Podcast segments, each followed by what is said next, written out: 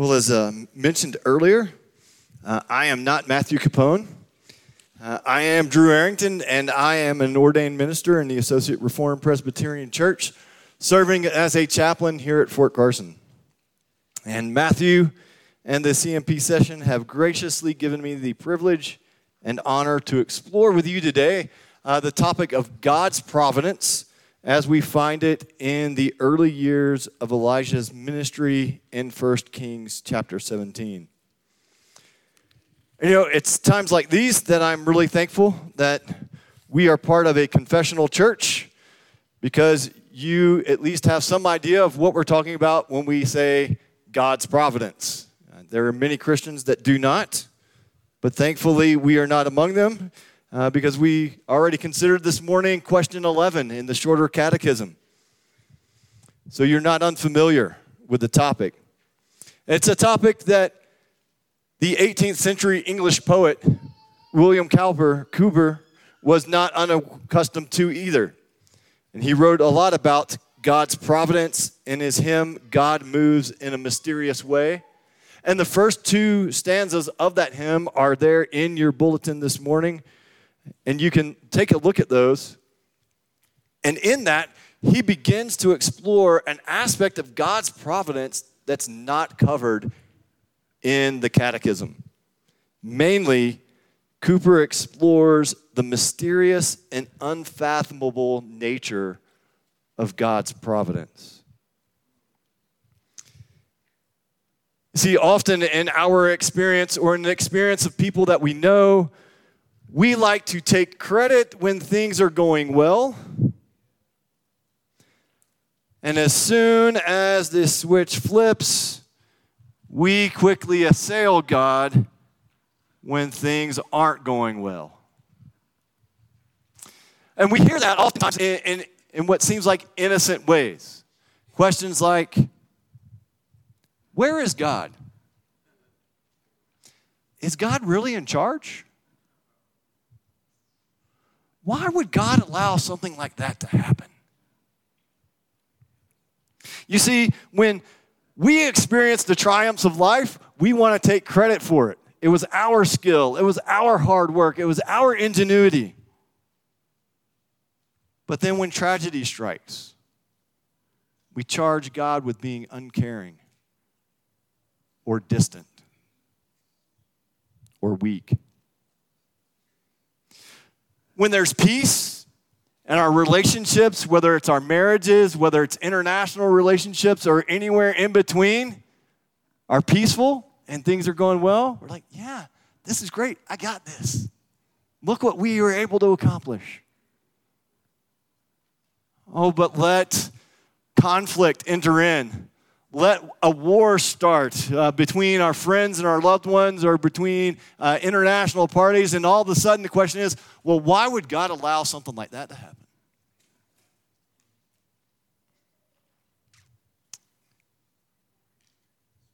When we enjoy the favor of peers or a boss at work, and we get good write ups we enjoy great success, we get a promotion or a bump in pay. We're like, yeah, look what I have done. Look what I've earned. Look at all this hard work. It's finally paying off.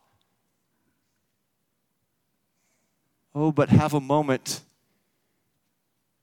where you don't enjoy that favor at work, where the opposite is true, and you find yourself in a position of disfavor with your boss and with your peers, and you don't get that promotion you thought you deserved. You don't get that bump in pay. You don't get that review that you were anticipating.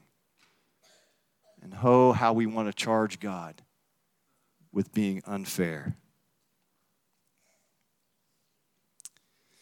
But you know, there's a great thing about God's providence and is that it saves the Christian from the seesaw of emotion.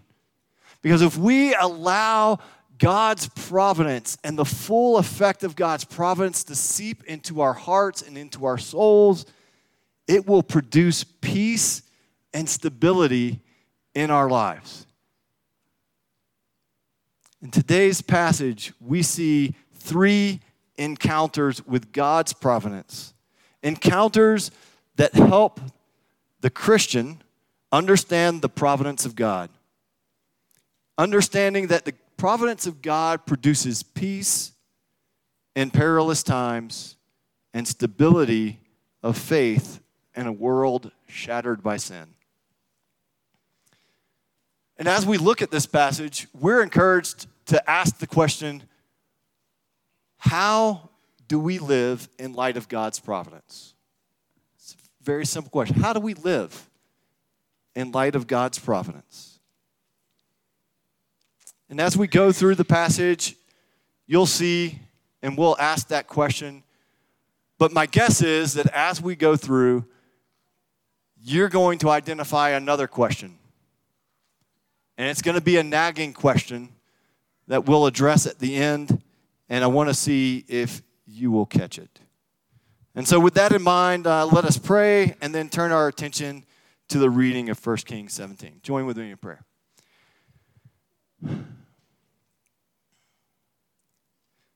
God, I am thankful. We are thankful, Lord, that you have given us your scripture. God, that you inspired men of old to write down the words that you would have for us today. God, that you, through your Holy Spirit, preserved the content and the character and the integrity of Scripture so that what we have today are your words. And we thank you that they are powerful today as they were when they were first written because you are the eternal and everlasting God, and your word does not change. Enable your Holy Spirit to drive these words deep into our heart. May they become an ointment for all that hurts and a salve of your healing grace. In Christ's name we pray. Amen. All right, so uh, turn with me to 1 Kings. We're going to read the whole chapter, and we're going to focus mostly on verses 8 and following. Now, Elijah the Tishbite of Tishbe in Gilead said to Ahab, As the Lord, the God of Israel, lives, before whom I stand, there shall be neither dew nor rain these years, except by my word. And the word of the Lord came to him Depart from here and turn eastward and hide yourself by the brook Cherith, which is east of the Jordan. You shall drink from the brook and I have commanded the ravens to feed you there. So he went and did according to the word of the Lord. He went and lived by the brook Cherith, that is east of the Jordan. And the ravens brought him bread and meat in the morning, and bread and meat in the evening. And he drank from the brook. And after a while, the brook dried up because there was no rain in the land. Then the word of the Lord came to him Arise, go to Zarephath, which belongs to Sidon, and dwell there. Behold, I have commanded a widow there to feed you. So he arose and went to Zarephath. And when he came to the gate of the city, behold, a widow was there gathering sticks. And he called to her and said, Bring me a little water in a vessel that I may drink. And as he was going as she was going to bring it, he called to her and said, "Bring me a morsel of bread in your hand." And she said, "As the Lord your God lives, I have nothing baked. Only a handful of flour in a jar and a little oil in a jug. And now I am gathering a couple of sticks that I may go in and prepare it for myself and my son, that we may eat it and die. And Elijah said to her, Do not fear. Go and do as you have said. But first, make me a little cake of it and bring it to me. And afterward, make something for yourself and your son. For thus says the Lord, the God of Israel the jar of flour shall not be spent, and the jug of oil shall not be empty, until the day that the Lord sends rain upon the earth. And she went and did as Elijah said. And she and her household ate for many days. The jar of flour was not spent, neither did the jug of oil become empty, according to the word of the Lord that he spoke by Elijah. After this, the son of the woman, the mistress of the house, became ill. And his illness was so severe that there was no breath left in him. And she said to Elijah, What have you against me, O man of God? You have come to bring to me, bring to my, hmm, you have come to me to bring my sin to remembrance and to cause the death of my son. And he said to her, Give me your son. And he took him from her arms and carried him up into the upper chamber where he lodged and laid him on his own bed. And he cried to the Lord, O Lord my God, have you brought calamity even upon the widow with whom I sojourn by killing her son? Then he stretched himself upon the child three times and cried to the Lord, O Lord my God, let this child's life come into him again. And the Lord listened to the voice of Elijah. And the life of the child came into him again, and he revived. And Elijah took the child and brought him down from the upper chamber into the house and delivered him to his mother. And Elijah said, See, your son lives. And the woman said to Elijah, Now I know that you are a man of God, and that the word of the Lord in your mouth is truth.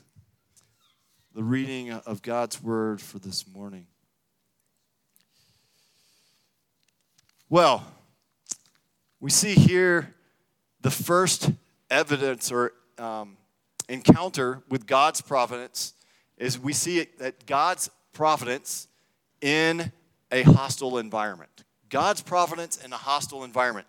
Now, seems strange, uh, a very strange providence here that God tells Elijah after the water has run out at the brook uh, to go to Zarephath. And it's a strange providence because God is sending him not to the people of Israel. He's sending him very much into the heart and home of Jezebel. And so, if you know anything, Jezebel is the wife of Ahab, the king of Israel. And Jezebel was perhaps one of the most single uh, evil influences in Israel at that time.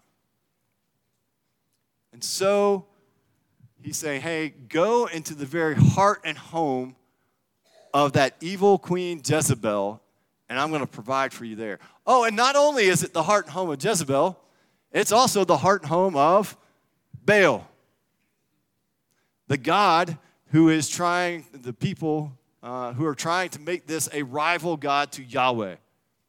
And if you know anything about the ancient Near East, uh, it was believed that gods were limited to a geographic area and that those gods were the gods within those eh, that bounds and they were the ones responsible for health wealth well-being but they didn't really have much power outside of their borders and so we see here god is calling elijah to go into a hostile environment, and there he will provide for the prophet. You can imagine some of the things that Elijah might be thinking. Like, God, are you sure? Are you sure you want to do this? I mean, after all, you are sending me into the home of Baal worship, uh, the home of Jezebel, who's seeking my head in many regards. Why, why can't you let me find hospitality among my own people? No. Why, why can't you why can't you make water still come from this brook just like you did for Moses and the people of Israel when they were coming out of Egypt? You can do it. I, have heard about it.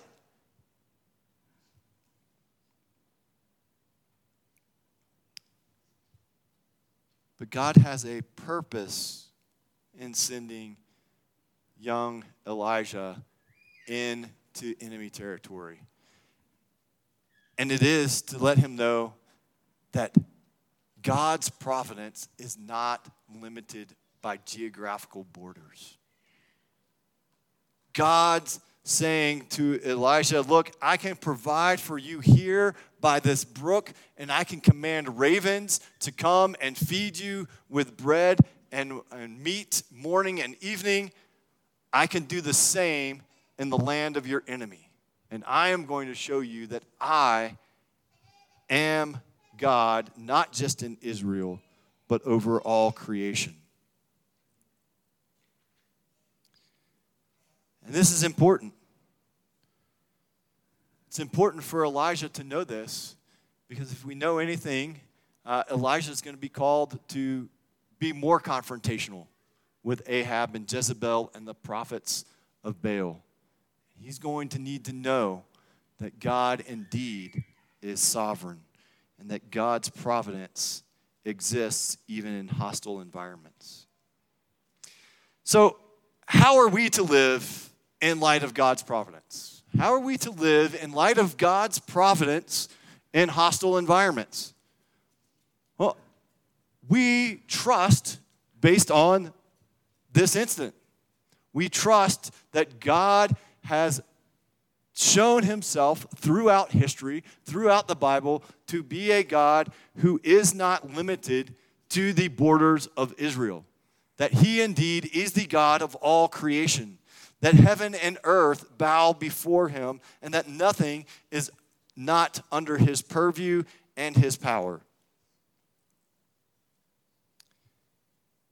That God's providence extends into the very hostile environments in which we find ourselves.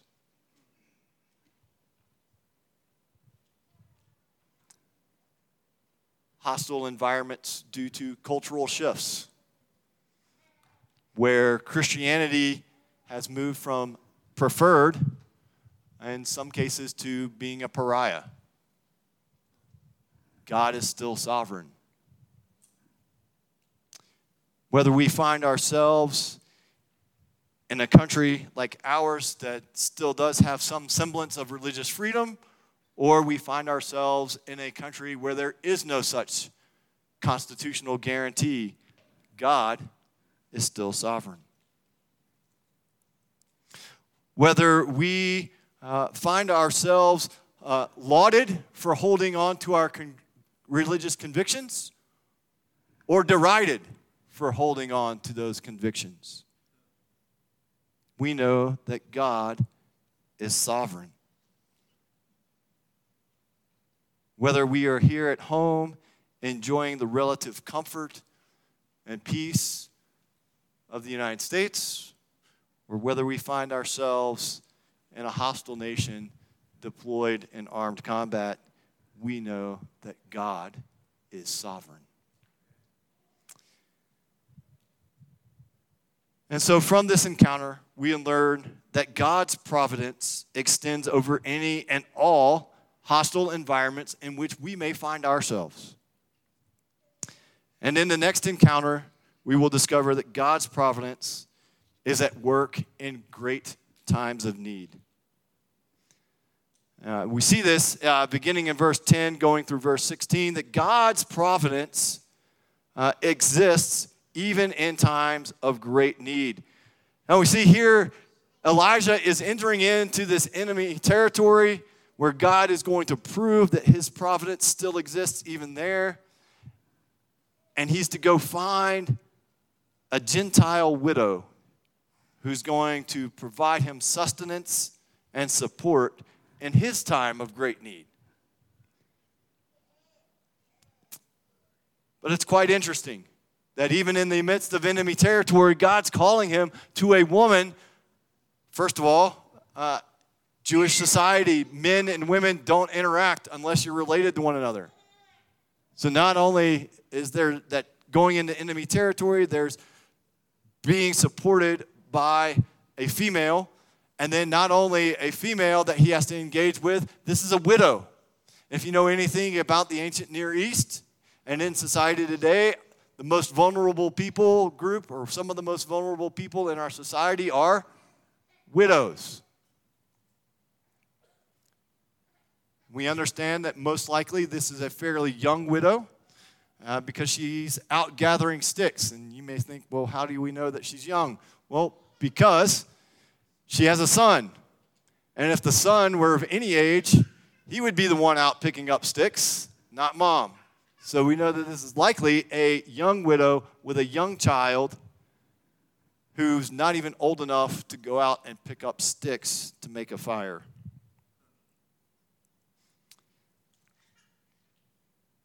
And what we also notice here is that this widow is in great need. What she doesn't need is another mouth to feed. But that is exactly what God does. God brings Elijah and this widow to meet right as Elijah is entering the city. And Elijah asks her, Bring me water Bring me bread. She says, I, I don't have it. She says, Yeah, sure, to the water. She's going to go get that. But when the bread is added, she turns and says, I, I don't have anything. All I've got is a little bit of flour and a little bit of oil, and I'm gathering up these little itty bitty sticks to go make a little itty bitty fire so that I can bake a little bit of bread that my son and I can eat it, and then we're going to die. And the audacity in some regards or faithfulness of Elijah to say, well, just bake me a little bit and bring it to me, then, then go fix your final meal. But the widow is willing. The widow is willing to take what little bit of water, what little bit of bread she has and bring it to Elijah. And God is faithful to his promises to that widow. And the flour never runs out. And the oil doesn't go empty until the day that God brings rain upon the earth about two and a half years later. Oh, so we see that God's providence here is important for Elijah, the widow, and the son because he shows that he can satisfy them in times of great need. Not with an abundance, but with daily bread, providing what they need day by day. And it's a provision that makes the difference between life and death. Life and death in the balance and God providing. So, how are we to live in light of God's providence when we face times of great need?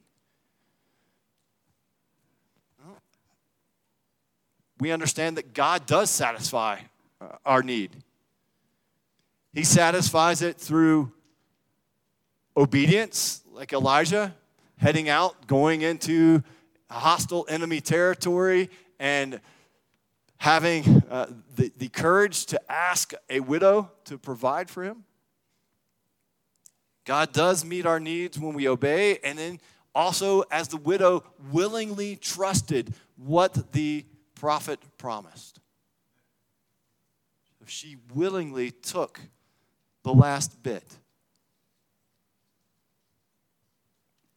of wheat and oil and God blessed her for that. And we see that too um, in our obedience and willingness to trust when we come to the Lord's table, when we take communion. It is just a, a, a little bit of bread and a little bit of wine, but it is a great reminder that Jesus Christ, the bread of life, satisfies our greatest need that He, through the power of the Holy Spirit, sustains and nourishes us, even in our times of great need. Well, through this second encounter with God's providence in 1 Kings 17, we're reminded that God does, in fact, satisfy our greatest need, not with bread made of flour and oil, but with the bread of life, Jesus Christ. In our final encounter here with God's providence, we discover that even in the depths of human despair, God's providence still reigns. And that's in the balance 17 through 24. We see God's providence in the depths of despair, God sovereignly ruling even over sin and death. And so we encounter here the widow's despair. Right? Here, God has miraculously continued to multiply the flour and the oil, and, and then her son gets sick. And, and it seems to be a very rapid sickness and decline because she is thrown into the depths of despair and she brings the child's breathless body to Elijah and says, Elijah, what have you done? Have you come here to remind me of my sin and to bring down God's judgment on me because I was a Baal worshiper? Look at this.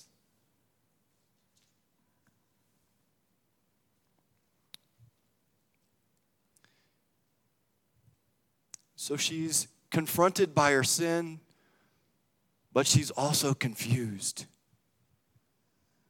Your God provided flour and oil, but my son.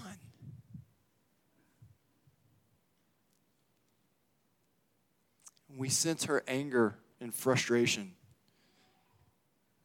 And the prophet, perhaps confused and perplexed almost as much as is, says, Give me your son. And he runs upstairs puts the child on his bed and he says, God, what are you doing? I don't understand it. He says, God, please heal this boy and bring life back to him. So he stretches his body over the child, and that seems weird. It is weird. But you know, God answers Elijah's prayer. And God breathes life back into the child. And Elijah comes down the stairs and says, Here is your son, and he's alive. And oh, this encounter with God's providence is so important. Obviously, it's important for the son because he received his life back. But it's important for Elijah because he is once again confirmed by God in his calling to be a prophet. God says to Elijah, I will hear you when you call out to me. And that will be really important for him when he's standing on Mount Carmel asking God to consume the sacrifice that he's prepared in the face of the Baal, the prophets of Baal. Oh, but in this passage, it's also important for the widow. So I don't know if you caught it, but really, this instance of where she turns her son over to the prophet leads to the confirmation of her faith. Verse 11, she says, back at the very beginning, Hey, you know, as the Lord your God lives. You know, she's saying, look, you know, okay, yeah, sure. Uh, if your God says it, sure, I'll, I'll believe it. Maybe it'll work out. Okay, great.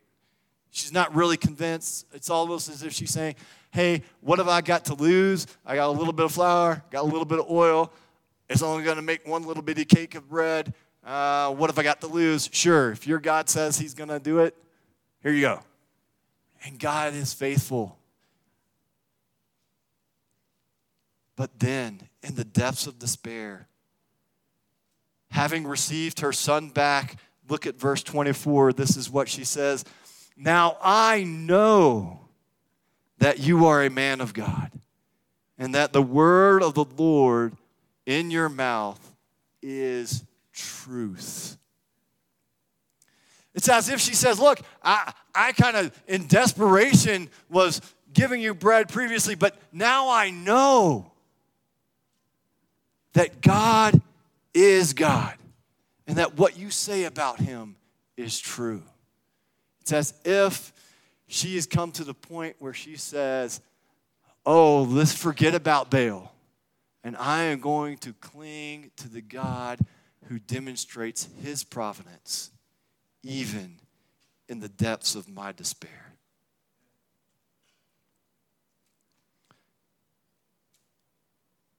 So, what about us? How are we to live in light of God's providence when we find ourselves in the depths of despair?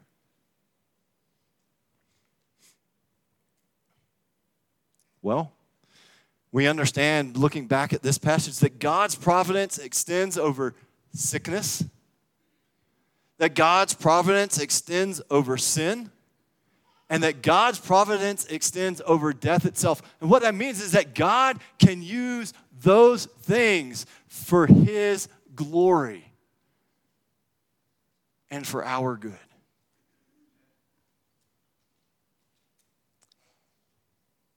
And that is great news for us because if God can raise the widow's son, if God can breathe life back into a child who was plagued by the curse of sin, and if God can raise Christ, who was sinless and perfect, to eternal life, then we have great hope. We have great hope in the promise that God will fulfill what he has said that God will too ensure that we do not experience the eternal corruption of sin, death, and the grave. That we will not experience corruption, but that we will experience eternal life. Well, in our final encounter with God's providence, we, we've walked through, we felt the depth of the widow's despair. And we realized that neither God nor the author abandons us or the widow in those depths. But that, like the widow, we too are elevated to the heights of God's providence, seeing that He is the one who is in charge of even sin and death itself. And, and that He does that through the incarnation, life, death, resurrection, and ascension of Jesus Christ. Well, that's all three of the encounters uh, with God's providence. And I uh, want to ask you do you have that nagging question that's left with this passage? that nagging question is the one that the widow indirectly asks Elijah when she brings her breathless son to him. It's the same question that haunts us, uh, many of our brothers and sisters in Christ, and those who are reluctant to embrace Christ as their Savior. It's a nagging question that's something a bit like this How are we to live when we don't see and experience the visible, miraculous outpouring of God's providential purposes? When we are in the depths of despair and we don't see life being breathed into a loved one who is on their sick bed.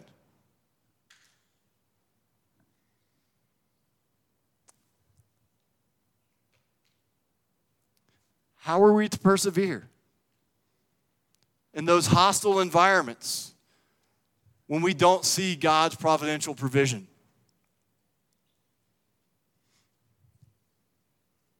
when we don't get the report that we think we were going to get, when God doesn't save the battle buddy on our right.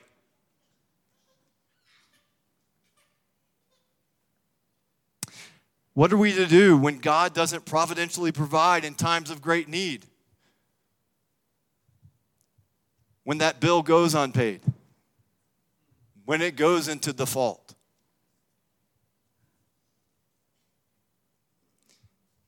When I have to eat rice and beans for the fifth meal of the week. What is our recourse when, in the depths of despair, we feel distant from God's providence? What if our experience is more like that of Job? What if it's like Jesus in the Garden of Gethsemane, crying and pleading for relief from the cross? That relief doesn't come.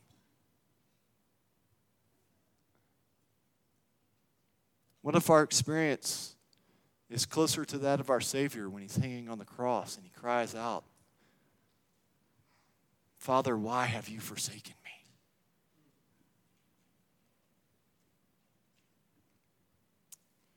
How are we to live in light of God's providence when there is no miraculous provision? When God in His providence removes our comforts, reverses His miracles, reclaims His mercies, or simply allows sin and death to work unchecked.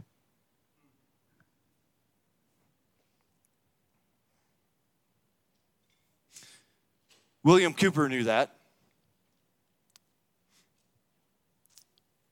Called it God's frowning providence.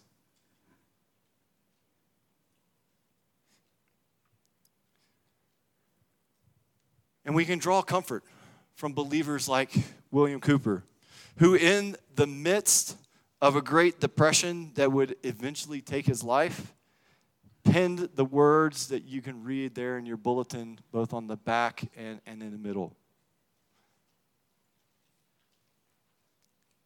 Where we can read about a man who doggedly holds to God's hidden mercy, blessings, grace, and goodness, even in the midst of God's frowning providence. Additionally, and probably more importantly than looking to uh, a hymn that somebody else wrote, we take comfort in today's passage. And we look back at it and other scripture for hope and encouragement when we don't see the miraculous outworking of God's providence. We can look back and we can see God's faithfulness in the life of those in the Bible, we can look back to our own encounters with God's faithfulness in the past and receive that comfort and encouragement to continue to trust God's providence. And when we do that, we partner with the Holy Spirit as, as, as He reminds us not only of these stories, but of our own encounters with God's smiling providence. And in this cooperation, we are not overcome by doubts, but rather, rather we learn to lean into and to trust his providence. We learn to trust a God who preserves and governs his creation and his creatures for their good and for his glory. And it is to this God that we give both the glory, the honor, and the power now and forevermore. Let us pray.